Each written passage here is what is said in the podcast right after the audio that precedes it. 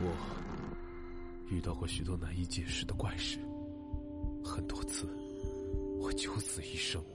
现在，让我带你们进入那些骇人听闻的故事里。欢迎收听喜马拉雅独家制作的《怪谈百物语》，我是挑帘秀。今天的故事来自一位朋友，咱们叫他小周。小周有一个非常惹人喜欢的爱好，那就是喜欢小动物。他从小就喜欢各种小动物，什么小兔子、小仓鼠、小猫、小狗、小乌龟，甚至蛇、蜥蜴、刺猬，全都是小周的最爱。朋友们都说，小周家就像动物园一样。长大后，小周找了个同样喜欢小动物的老公，她老公喜爱动物尤胜于她。现在，他家的阳台、花园，甚至房间里，到处都是。各种各样的动物，但是，请注意这个但是。小周家里养的小动物全都是雌性，也就是全部都是母的。你要注意了，并不是他们不养公的，恰恰相反，他们夫妻俩每次带小动物回家都是带回一对儿，收养流浪猫、流浪狗也都是公母不论。可是。他们家里所有的雄性动物，只要到了他们家，不出半年，一定会离奇死亡。所有的小动物死状都一样，腹部或者屁股上面有个大洞，内脏全无，浑身上下没有一丝血迹，尸体呈现灰白色，而且体内也没有一丁点血液，尸身干瘪，极其恐怖。三年前，小周家养了一只大黑猫，公的，通体黑色，眼睛蓝色，又大又壮。小周两口子非常喜欢。然而，不到半年，这只黑猫莫名其妙死了，同样的死状。小周和老公都郁闷坏了，他们以为是被家里养的萨摩耶给攻击了，把那只萨摩一顿胖揍。其实。之前家里也死过小动物，每次小周和老公都像白痴一样，把原因全都归结到萨摩耶身上，因为这只大狗平时就像个疯子一样，非常活泼，而每次处理结果就是把它揍一顿。现在想想，真是对不起这只大笨狗。两个月前，小周家里带回来了一对蜜袋鼯，大大的眼睛，非常可爱。小周给他们配了新的别墅笼子，每天悉心照料。可是，有天晚上十点，小周依照习惯给他们喂苹果当夜宵，突然发现公的蜜袋鼯死了，死状还是那样。而事实上，两个小时前，这只蜜袋鼯还好好的，完全没有任何异常。而这一次，他家的萨摩耶在小周母亲家度假。根本不在家，小周和老公瞬间傻了。直到这时，他们才开始回忆起这些类似的事情。小周成家已经四年，这样离奇死亡的动物多达二十三只，其中雄性哺乳动物十七只，冷血动物六只。最奇怪的是，其中有三只乌龟死状更是离奇，只剩下。一个壳子，想到这里，小周和老公瞬间觉得毛骨悚然，脊背发凉。小周自己是不敢仔细看尸体的，她老公则认真研究过。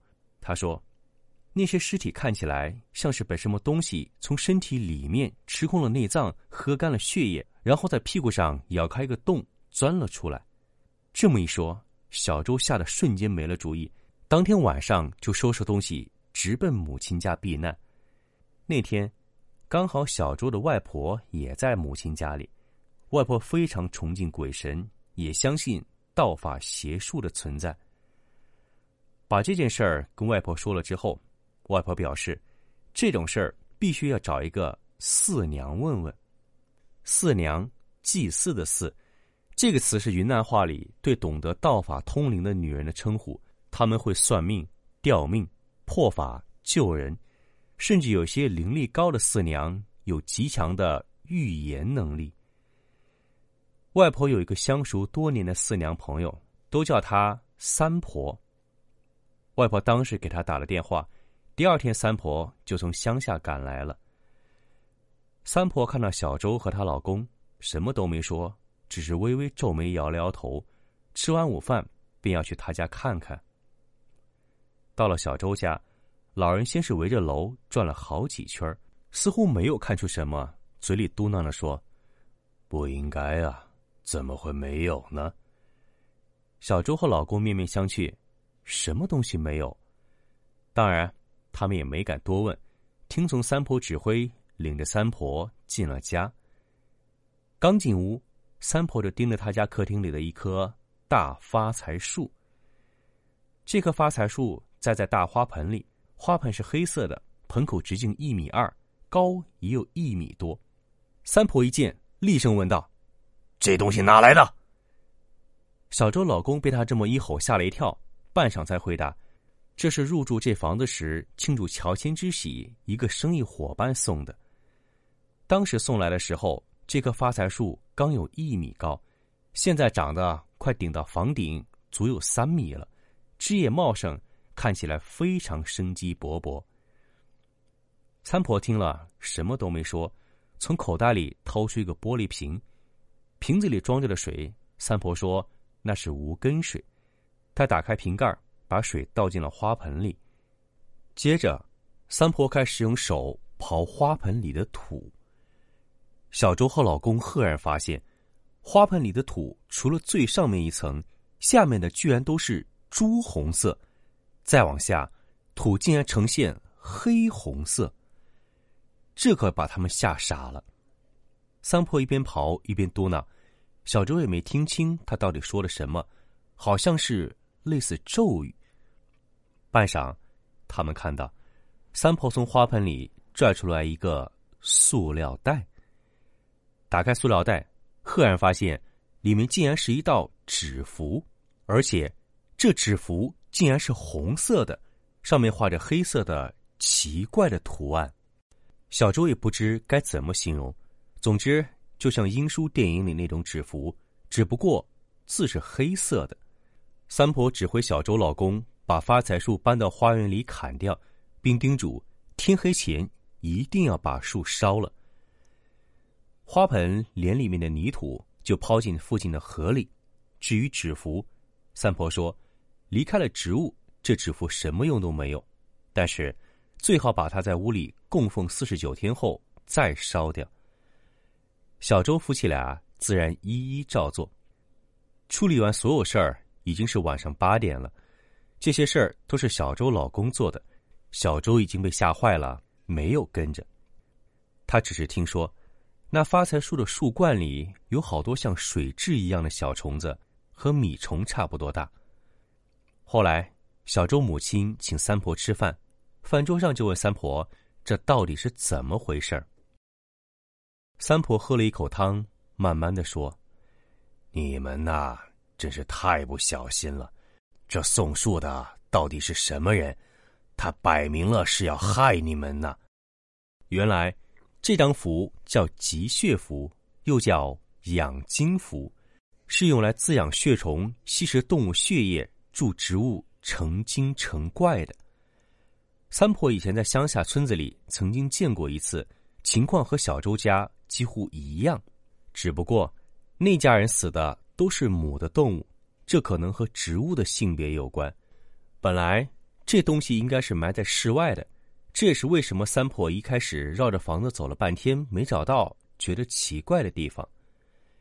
三婆说：“送这东西的人实在太狠了。如果植物种在室外，血虫受到阳光直射不会长那么多。这人倒好。”直接送他们一个放在室内的，真是居心叵测。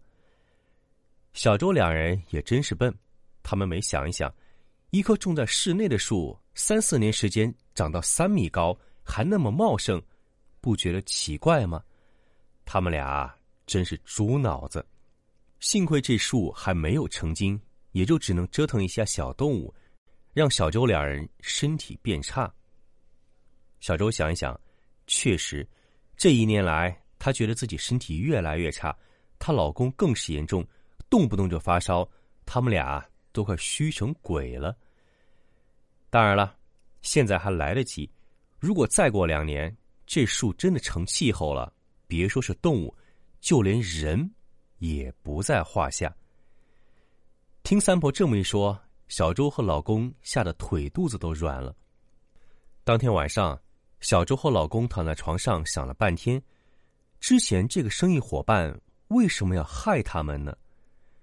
结果，她老公终于想到了。